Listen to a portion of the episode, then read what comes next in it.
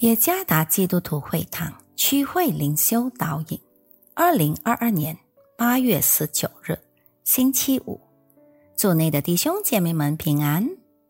今天的灵修导引，我们将会借着圣经《路加福音》第三章十四节和《希伯来书》十三章五和第六节来思想今天的主题：自给自足。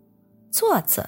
古沙拉传道，路加福音第三章十四节，又有兵丁问他说：“我们当做什么呢？”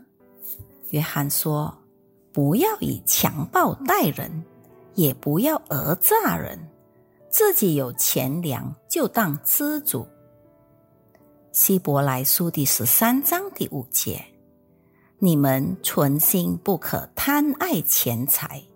要以自己所有的为主，因为主曾说：“我总不撇下你，也不丢弃你。”所以，我们可以放胆说：“主是帮助我的，我必不惧怕。人能把我怎么样呢？”有一次，一名地主对一个想买他土地的人说。你将能获得一块土地，就是您在日落以前所能围绕的面积，而无需支付一分钱。如果您能成功的覆盖四十公顷，那您将获得四十公顷；如果您能覆盖五十公顷，那您就能得到五十公顷。那个人。没有浪费任何时间，立即就全力奔跑。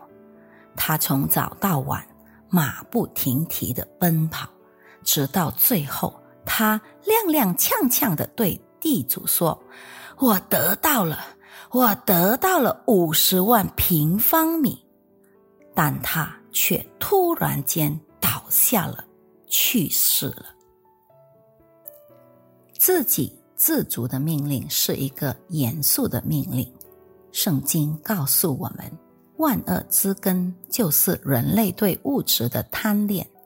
参看提摩太前书第六章第十节，唯物主义的生活很容易受到骄傲、贪婪、嫉妒和奢侈的罪影响。当然，这些罪不仅会伤害到别人。也会伤害自己。在路加福音第三章十四节中，施洗约翰提醒他的听众要满足于他所收到的钱粮，不要讹诈，更不要抢夺别人的财产。与此同时，使徒保罗警告我们，不要成为金钱的奴隶，而要满足于你所拥有的。因为上帝应许，他在任何情况下都会永远赐福于他的子民，因为他与他们同在。没有什么困难是上帝不能为我们解决的。